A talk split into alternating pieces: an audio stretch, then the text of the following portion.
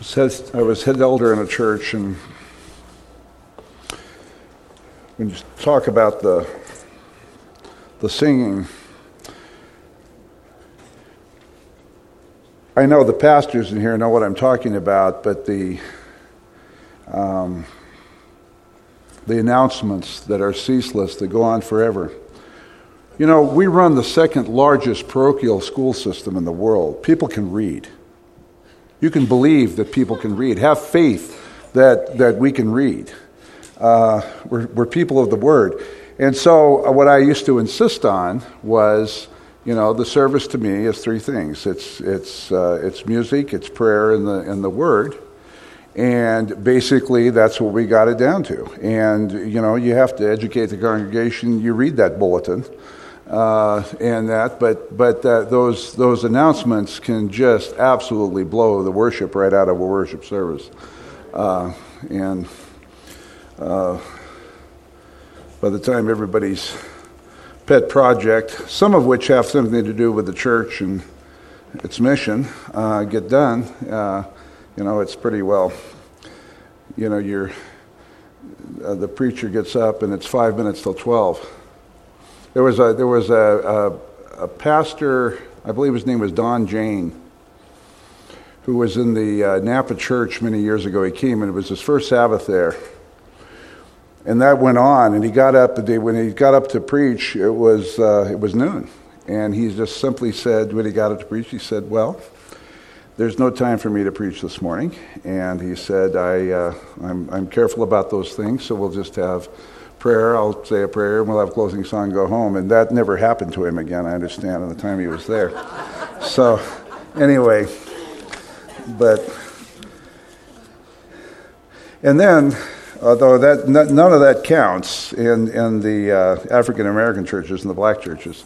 And they're, they're just expect 2 o'clock, and, and it's fine. You'll be having church the whole time there, and that's okay. Well, let's pray. Uh, Father in heaven, we thank you on this cool morning for the fact that we can be together, that we can sing and praise you and uh, share your life together. And so we pray that these words of mine will be just kind of like loaves and fish, and you divide them, Lord, as you will, and, and feed as you, as you see the need. And I pray this in Jesus' name, amen. I want to talk this morning about intercession. Um, and uh, it may be a little different than things you've heard on intercession before, but I'm a, I'm a lawyer, and what do I know? Um, the, uh, but really, what I titled the talk was Jesus' love is the answer, even when there is no other answer. Um, years ago, I stood in the driveway of my sister Judy's uh, home as she was inside in hospice care, really in the, in the last week of her life, uh, breathing her last breaths with pancreatic cancer. And she was in that, uh, what they call the Cheyne-Stokes syndrome, uh, the, when the body is so starved for oxygen, in that, that terrible, terrible gasping uh, cry. It was so loud you could hear it uh, down the driveway in the cul-de-sac outside the house in the street. My brother was standing with me, and he said, "How does how does how does one get through this?" And he's a believer, um, like I am, uh, much the same experiences. And I thought about it for a moment, and there was a kind of a waxing moon overhead, and I've always loved the moon because it says in the Psalms, the moon is a faithful witness. And I'd given that particular question a lot of thought. I think that as, as Christians, we do have to give thought to suffering.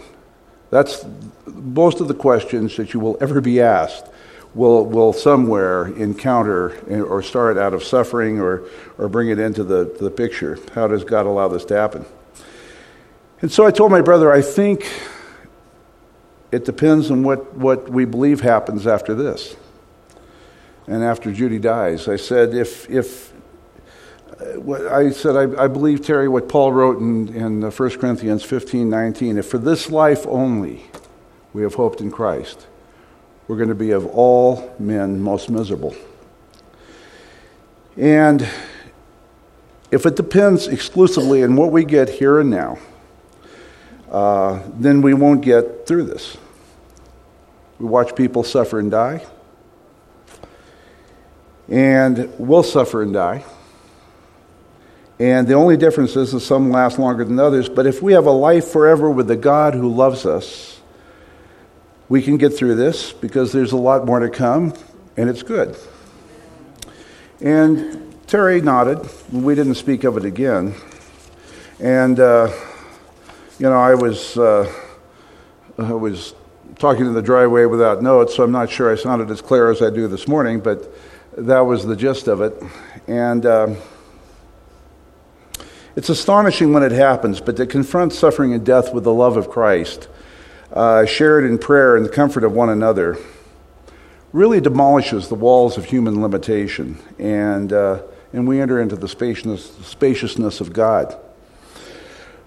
But when we're children, we're told cute little stories of, of Jesus helping to find the lost baseball in the grass and bringing lost puppies home. And we graduate to prayers for convenient parking spaces, for batteries to work and start the car, even if we let the cells go dry, and for help in finding our missing keys. And later on, the questions involve into why won't God heal the baby? And why must such a good human being suffer so? And our concept of intercession um, starts going south when we're taught and teach others to pray for things, not for people, and to request gifts rather than the giver. We want to see some magic. And the sacrament of baptism has taken on a new meaning for me and, and thinking of intercession. In the 21st century, we have vaccines to check viruses and antibiotics to destroy infections. We have indoor plumbing and hot and cold running water and air conditioning and organ transplants and fertilizer, massive irrigation projects, refrigeration, nearly instant communications, actually instant now. Last night I spent three hours, and where were you, Larry Moore? I spent three hours on the on the Loma Linda board call, and uh, and uh, you know, and, and here is Lowell Cooper in Buenos Aires by Skype chairing the meeting, you know, and I'm in, a, I'm in the parking lot where you could get a signal behind a, a supermarket down the road here um, for, for all three hours.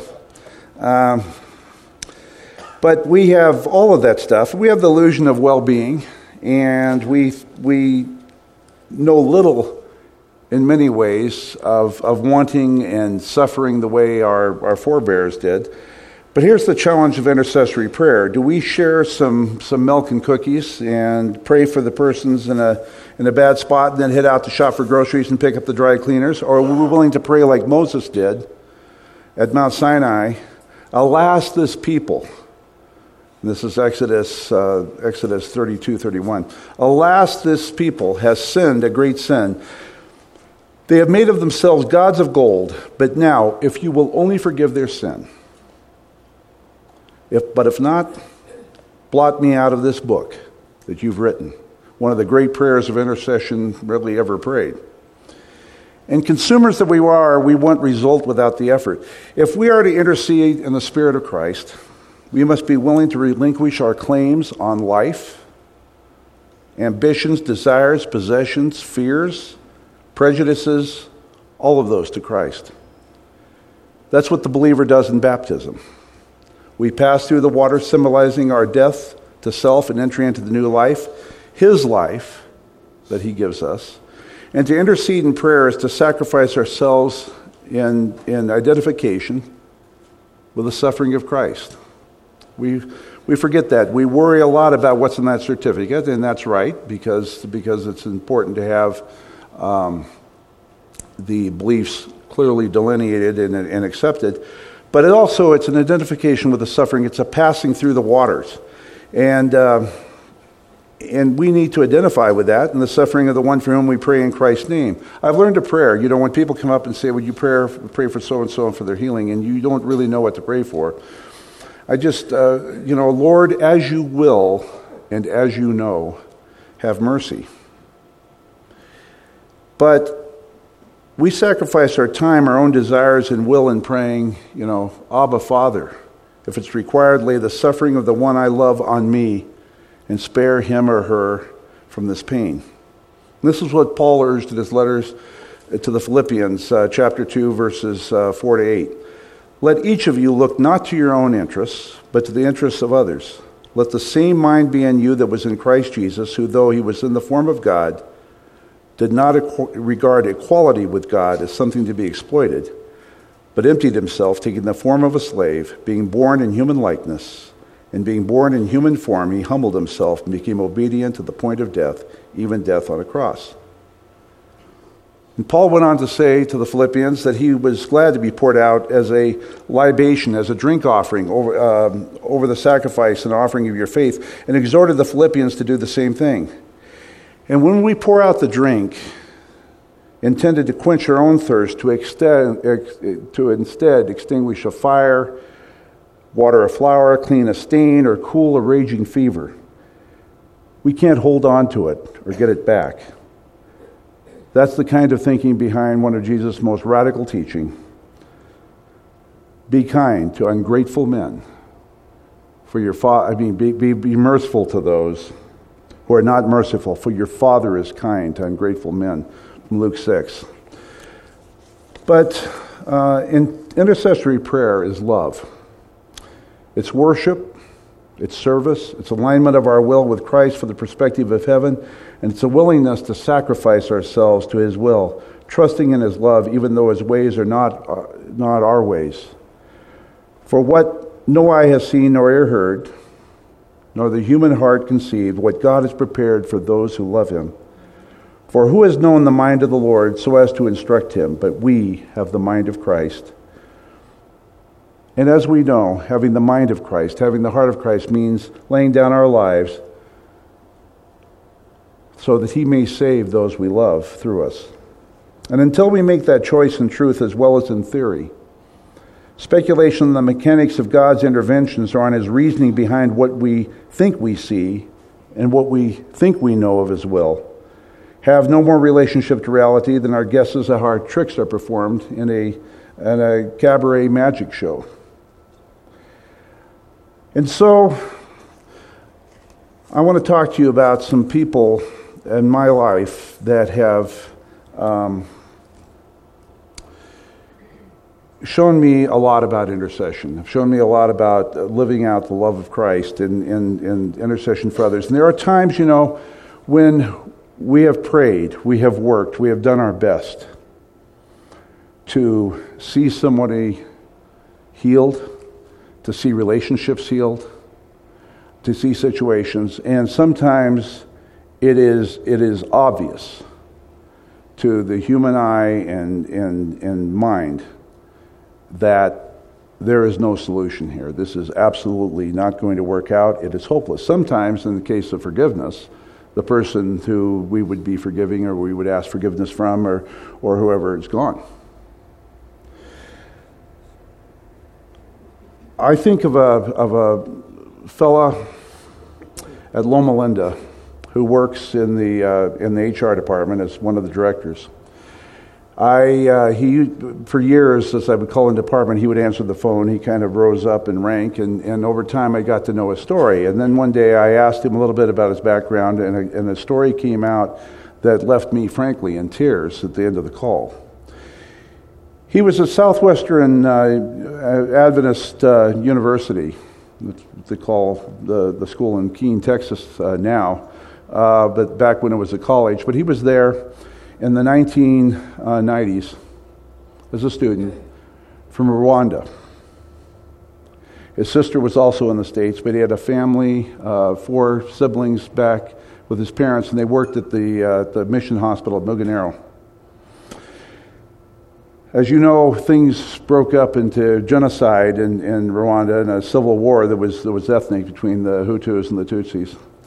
His family was gathered there in the mission compound, and they were in the chapel of the, uh, the, the in the church there, which is quite a large church, to, to uh, gather together for protection. And there's, a, there's actually a book that won the National Book Award uh, about, uh, based in part on this incident they sent a note up to the conference president on the Hill and said, uh, Pardon us, but tomorrow we and our families will be killed.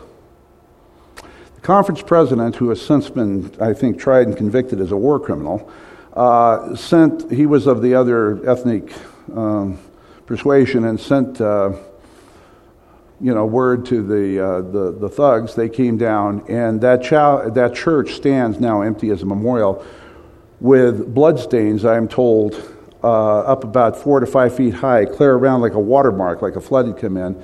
And that night, a lot of people died in that chapel, oh, well over a thousand, hacked to death, including his parents and his, um, his siblings and many of his relatives. And they had grown up living next door to the, con- to that, the conference president, that worker, and his family. And I remember Lynn Barron standing up and saying to Robert Folkenberg at a meeting, and years later, she said, You know, what's happening here? She said, is, is, a, uh, is an obscenity of this church. She said, we, we should be able to expect more of the gospel than this. But that's not my point this morning. My point is that, that Jerome faced that. So I, as we went on in friendship, I asked him one day, I said, How did you deal? I said, Have you forgiven for this? And he said, Yes. And he didn't, he didn't hesitate. And I said, how, why did, how did you do that? He said, My sister has a hard time with me and, and the situation uh, in grappling with terms. But he said, I finally thought, this hatred can't be my life. He said, My life is Christ. And he said, uh, And on faith, I simply have to forgive. And he said, I did let it go. And he lives with the kind of peace that I would say would be our fruit that that's really true. I think of another woman I work with there whose family was in Asia, and they had, uh, there was another civil war, ethnic civil war, and her family was driven out of their homes, and they had had a number of businesses and a sawmill, etc. She was, she was chased out along with her family as a fairly young woman uh, late teens, and they were captured by the other side and, and suffered unspeakable horrors. And, uh, and she was uh, raped multiple times. She's a, an executive there, and I, I work with her often. And, and I only know her story because she told her story one day in worship because her daughter at Walla Walla was at a class of Walla Walla and was asked to do a project. And uh, on forgiveness, she talked to her mom, and she asked her mom when she she had really not known the full story when she got out. She said, "How did you, how did you possibly? Um, did, I, did you forgive?" And she said, "Yes." How did you possibly do that? And she said, "I was not going to allow what happened there to be my life, and I really wasn't going to allow it to be your life. We were not going to live in bitterness. We were going to live in the, in the love of God." And so they make these choices. They, they could probably never get in this earth restitution about that, but they chose love over hatred, and they inspire me in, in that way. To love is hard work. To give care is hard work. And sometimes it's heartbreaking work, and often it's that. And what's our calling um, when the situation is hopeless and the outcome is devastating? And we're not spared and those we love aren't spared what's coming. The Gospel of John tells us that on the night before his crucifixion, already knowing that he'd been betrayed and that the time had come for his death, Jesus, having loved his own, loved them to the end. I love that phrase. He loved them to the end. And I'd like to talk with you this morning about what it means to love to the end those who are entrusted to our care.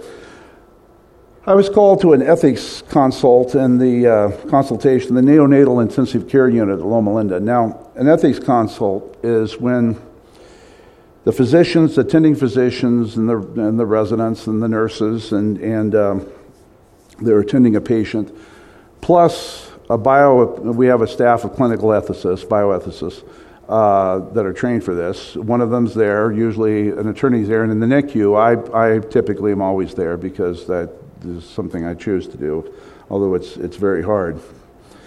Um, and then and others gather as they will, and it can be quite a large thing. Sometimes it's with the family, sometimes it's not. And so we had gathered, and there, there was no family for reasons I'll, I'll say in a second here. And the patient was a seventh month old boy. And his mother had smoked crack the morning he was born. And uh, she had done that throughout pregnancy, and that's not, uh, you know, going to yield good results. He was born with good APGAR scores, which are the scoring that a lot of you probably know, but it's activity, pulse, grimace, and appearance, respiration, meaning that the, you know, the baby has good normal reactions at birth. And he had, he had good APGAR scores. And, uh, but he shared the mother's addiction and had to be weaned off the crack. And it quickly became known that his, his lungs were underdeveloped and they had kind of holes in them like Swiss cheese. And he was transferred to our NICU just two days after birth. And his lungs repeatedly collapsed and most of the seven, seven months he was in our NICU, he breathed with the aid of a ventilator. His mom died of an overdose several months after his birth, and his father was unknown. And the baby started to rally. He was laughing and alert, and by the fifth month of his little life, the staff was able to give him rides around the NICU in a, in a wagon but then the disastrous wildfires came in the fall, which they always do in Southern California. And even the extremely triple, quadruple filtered air of our NICU was affected by the smoke slightly. Not enough that anybody would notice, but it was more than his, his ragged and leaking lungs could take. So he was vented again and, and chemically paralyzed so he wouldn't fight the ventilator tube. And then one of his lungs blew out again. And finally, his primary nurse asked for the ethics consult to determine whether or not extraordinary measures were, uh, were justified to keep him alive, despite the pain and discomfort they, they caused him. So there we were, we all gathered the ethicists, the attendings, the nurses, respiratory technicians, and, and the lawyer, me, to review the case. And as the attending neonatologist presented the medical facts, I could see the primary nurse's tears just out of the corner of my eye. Just looking across the table there. And her tears were sacred to me. Um, she was thoroughly professional in calling for that ethics consult in the best interests of her little patient, even though it might lead to ending the efforts to prolong his life. But her heart was breaking at the thought of it, and that's the kind of people you want taking care of you. And I said, I realize that this is flesh and blood we're talking about. But I have to ask two lawyer like questions. Is there any reasonable hope of, of this patient's recovery? No. We all agree there is not. That was the chief attending. And then I said, then are current measures uh, being taken more painful and uncomfortable to the patient than helpful? Said they're more uncomfortable and uh, painful. So then we have enough for the court to rule on, on uh, that we can stop extraordinary measures, and I'll help you with, with the letter of application. And on the way out of the room, I asked the chief of neonatology to take me to see the baby. I, I, I never like to talk about a patient that I haven't um, personally observed. And the reason is, I am a lawyer. I am kind of a, just a bureaucratic hack. And you do have to remember this is flesh and blood. I think it's, it's, it's essential not to do this in a detached way. Um, and so there he was lying in, and I, I think all babies are beautiful, but anyway, he was lying there in his bassinet, beautiful skin, dark wavy hair, perfect little eyes and fingers, and he was wrapped in a colorful blanket. And that kind of jolted something in me because the standard um, NICU issue um, blankets and, and sheets are, are kind of a teal green and this was colorful, it wasn't standard hospital issue. And on the shelf, I saw little colorful soft toys uh, up there, also not standard issue. When I saw those special touches, I realized the fight that the physicians and nurses were waging for his life came from some deep, fierce, and personal love for this baby. They were incapable of going of just going through the motions they were men and women of prayer, and they really are, serving in a place whose mission is to continue the teaching and healing ministry of Jesus Christ. And their service was their prayerful intercession for the life of this child. And in this case, the answer to that intercession was going to be a heartbreaking no.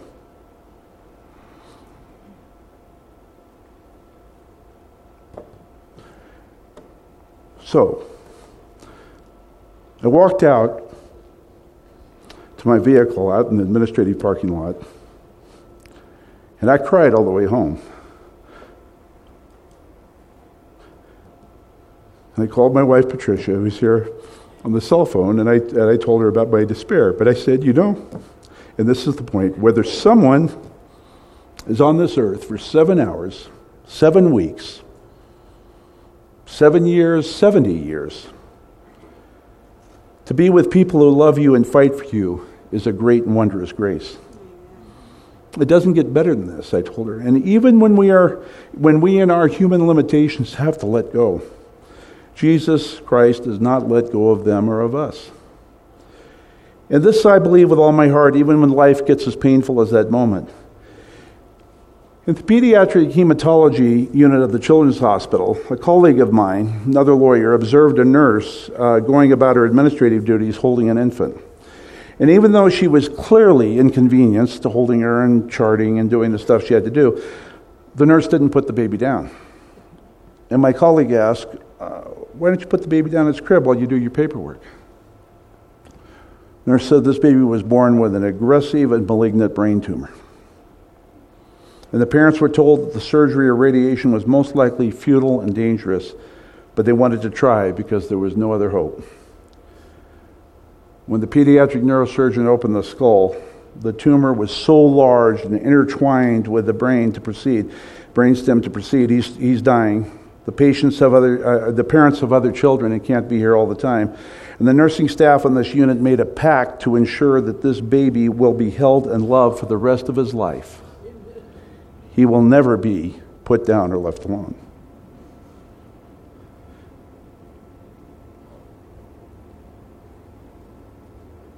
I hear the words of Jesus echoing through the rooms and always saying, Don't look elsewhere for the kingdom of God.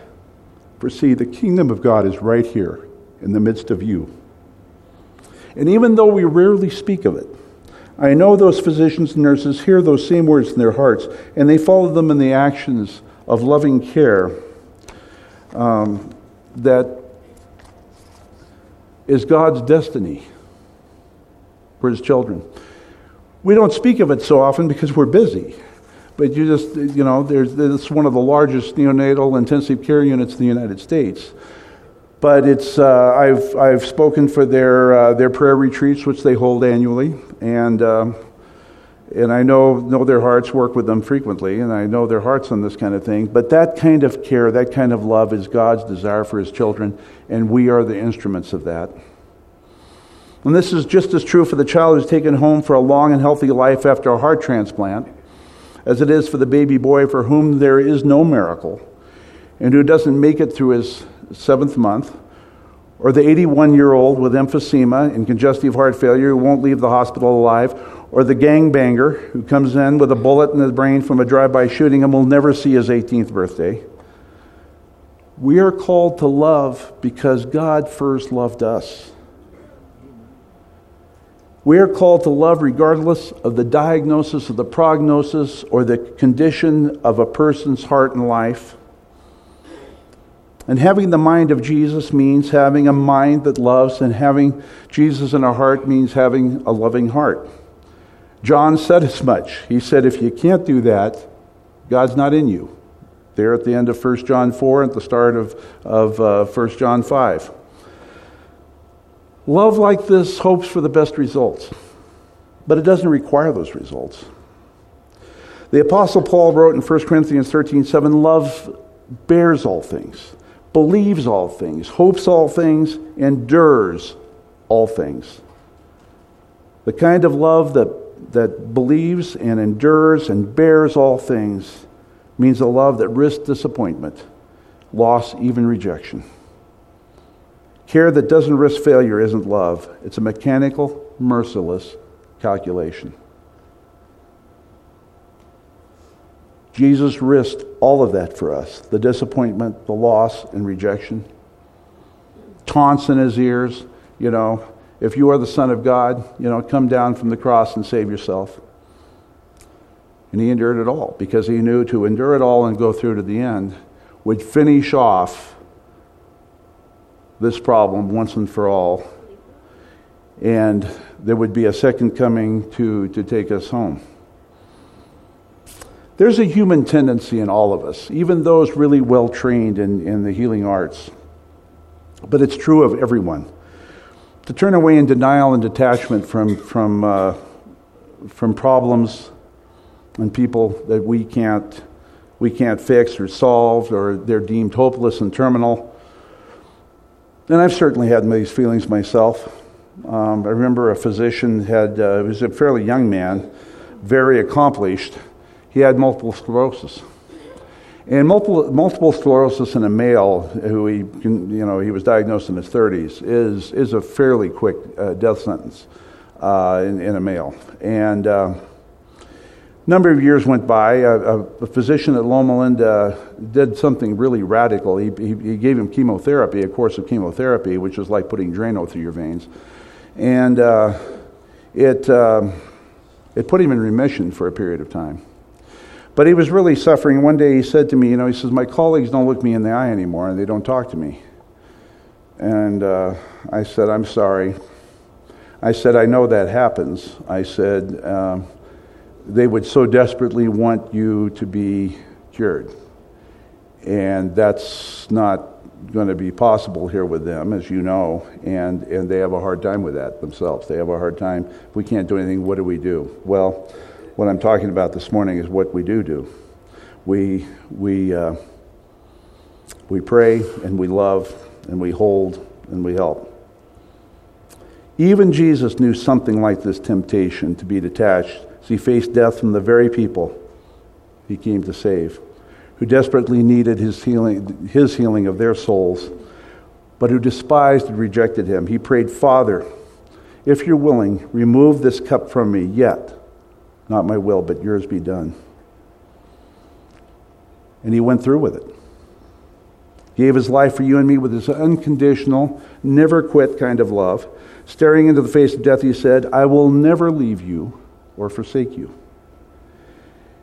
And the capacities of love are tested at the breaking point, and the care of people whose cruelty has been so great that they can't see anything else but that way of life, and, and um, you know, uh, pour out their, their hatred and their violence on others. It's, it's, uh, it's tested at the breaking point in the care of, of sick and suffering people who just you know, ultimately we can do nothing about. We can become frustrated and overwhelmed when we can't stop suffering and become afraid when we can't stave off death. And first, there's the pain, always the pain.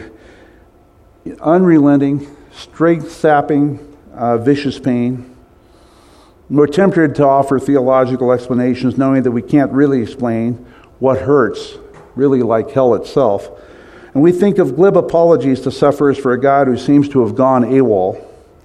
In the end, and I speak from experience, that what, there is, what is there really to offer but our presence and our touch, but these can seem so inadequate. My wife Patricia here, who has, uh, has you know, labored with health challenges over life, told me something years ago that really um, resonated with me. That nobody should ever be given a book on suffering to read while they're suffering. It's like kind of like salt into wounds. You know, the time to, to read is to get clear and sure of your relationship with Jesus Christ at all times. I tell people at Loma Linda, practice emotional, practice emotional stewardship, practice um, family stewardship. You have these families at the end of life fighting out of guilt and dysfunction and everything else, and they fight and fight and fight, and really what was necessary, and is necessary in all our families, is to every day say, I love you. And if forgiveness is necessary, say, I forgive you or I ask for your forgiveness and clear the decks. People like that come to the end well. People who don't have that think, well, if I can just keep it, we can put another tube in them and keep this heart beating longer, they might come back and then we might be able to straighten out what we should have straightened out in the first place. And it just eats up you know, lives and resources and times and emotions and everything else, but it doesn't come out well. And you need to clear the decks every day. That's emotional stewardship. But in the, in, when there is the pain, seemingly impossible demands are placed on whoever's involved to fix the unfixable. And sometimes that pain is solely of the heart and solely of the mind. Disappointment turns so quickly to antagonism when the fix doesn't happen to expectations, however unrealistic. And yet, Jesus' call for us to love is, is undiminished. He said, Bless those who curse you, pray for those who abuse you, do good, expecting nothing in return. Your reward will be great, and you will be children of the Most High, for your Father is kind to the ungrateful and the wicked. Be merciful, just as your Father is merciful. I really don't know of a more radical statement in the whole gospel than that statement. Your Father is kind to the ungrateful in older versions, King James, uh, to ungrateful men. You know, it's easier, much easier to be kind to somebody who's really appreciative and thankful for it and grateful and everything else for the sacrifice made in behalf. For somebody who is just angry, bitter, and, uh, and doesn't care, that can be very hard. But that isn't the test of our love. Our test is the Christ who lives in us and who died on that cross for people who would run a spear through his side and taunt him like they did. Jesus called, called to show kindness and to rude and ungrateful people and to give mercy by patching together those who poor, whose poor health or injuries result from their own bad choices constrain our human capacities for love and goodwill. But the proof of true love is faithfulness, not success, and not whether we get a warm hug and a thank you in return. After all, we can't control how the object of our affection is going to, be, uh, is going to respond to us. But we can choose to love regardless. And that's how Jesus loved, and that's how he calls us to love. And he faced the same tragic illnesses, conflicts, injuries that we do. And he endured the same human reactions of pain, pride, and fickleness. And yet he never flinched away or despaired. He calls us toward the misses and the broken places, not away from them. And that's why I find John's observation about Jesus' actions the night before his crucifixion so stunning. Having loved his own who were in the world, he loved them to the end. He chose to show this by washing the callous, blistered, bruised, stinky, dirty feet of his companions, including the one who he knew had betrayed him, and the ones who he knew would run away, who he knew would run away from him in a matter of hours. And when Jesus finished, he said, "I've showed you what to do and if you can stand by and help like this, you'll be blessed. And that's John 13, 17, my, my paraphrase. It's not just disciples that receive the blessing of Jesus' loving touch. A poor, disfigured, contagious leper came and knelt before Jesus and said, Lord, if you choose, you can make me clean. And Jesus eliminated the fear and the hopelessness that stood between him and the shame diseased man by reaching out and touching him, he said, I do choose be made clean. And I always loved that touch, that he touched him. In that society at that time, touching him was considered virtually a death sentence. And Jesus touching the leper makes me think of a teenage girl from a congregation we used to attend. She was beautiful and popular girl from well-to-do family, and she went on a short-term mission trip to a remote village in Mexico and uh, with a youth group from the church. And there were doctors and dentists and nurses along to provide the health care, but there were more patients than expected, and the youth were pressed into service to help their the care. And the girl was given a patient to clean up before the doctor saw him. And he was in severe pain from a, an abdominal wound that was crudely bandaged. And when she removed the encrusted rag off that wound, she found a festering, foul smelling gash deep across the stomach that was open and alive with maggots. And with gloved hands, this teenage, sheltered Southern California Adventist girl took a pair of tweezers and she removed the maggots one by one and others began to look on with revulsion, and then astonishment, and then a kind of hushed reverence. And she went through her work carefully and steadily. She tenderly washed the wound before turning the torn and infected man over the professionals. And her youth pastor asked her in amazement, How did you do that? She said, I wanted to throw up. I wanted to run away. I said to myself, I can't do this. I can't do this, Jesus. But Jesus, you can. Please help me see you in this poor man, and I will do it for you. She said, That's how I did it. I did it for Jesus. And when human judgments made in pride and fears pronounce someone untouchable or hopeless,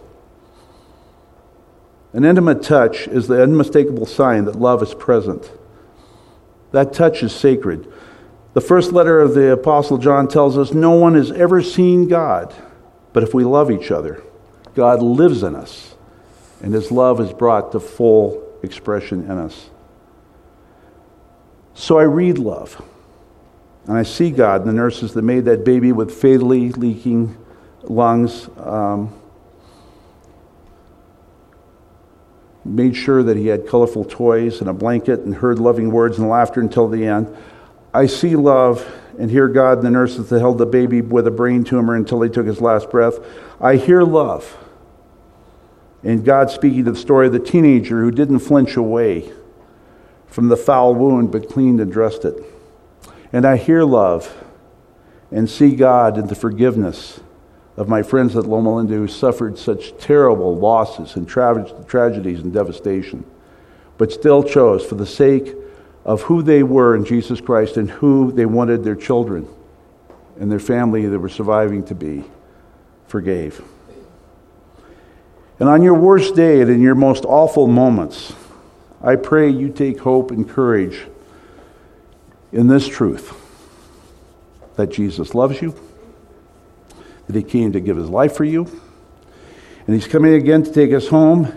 And having loved His own, He loves them to the end. And because He loves us like that, we don't have to be scrambling around worrying about how we're going to make it or do anything else. He is our provider, He is our Lord, He is our Savior.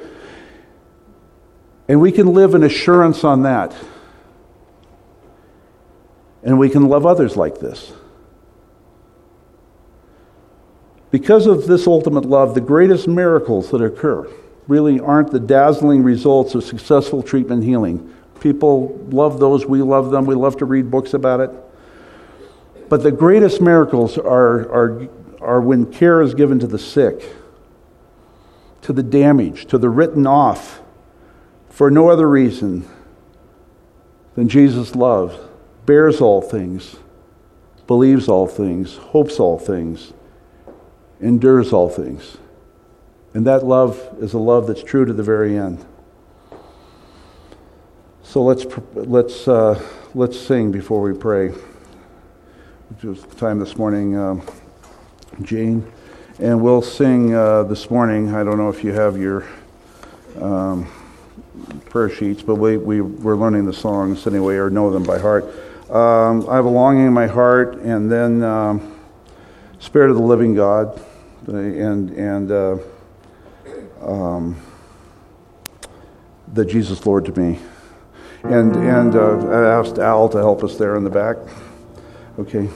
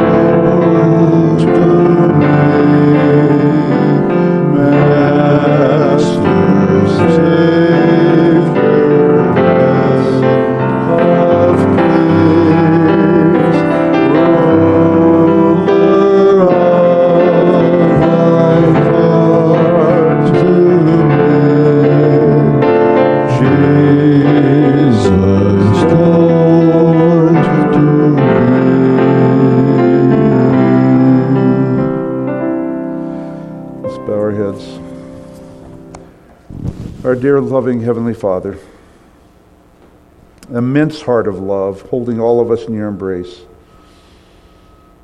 Fierce protector, who walks with us through the valley of the shadow of death. Thank you for life and for grace, bridging between how it is in this broken, sinful world and how you intend us to be for us in that everlasting day to come when every tear is wiped away and pain and sighing will be no more. And Father, until then, fill our minds with the possibilities of your great love and our hearts with the courage to live it out in the care of those precious souls and bodies who have been entrusted to us to be loved with the love that you put in us. Bless each person here with renewed strength and wisdom and the joy of the presence of Jesus Christ. In his holy name I pray this, and thank you so much, Lord. Amen. Amen.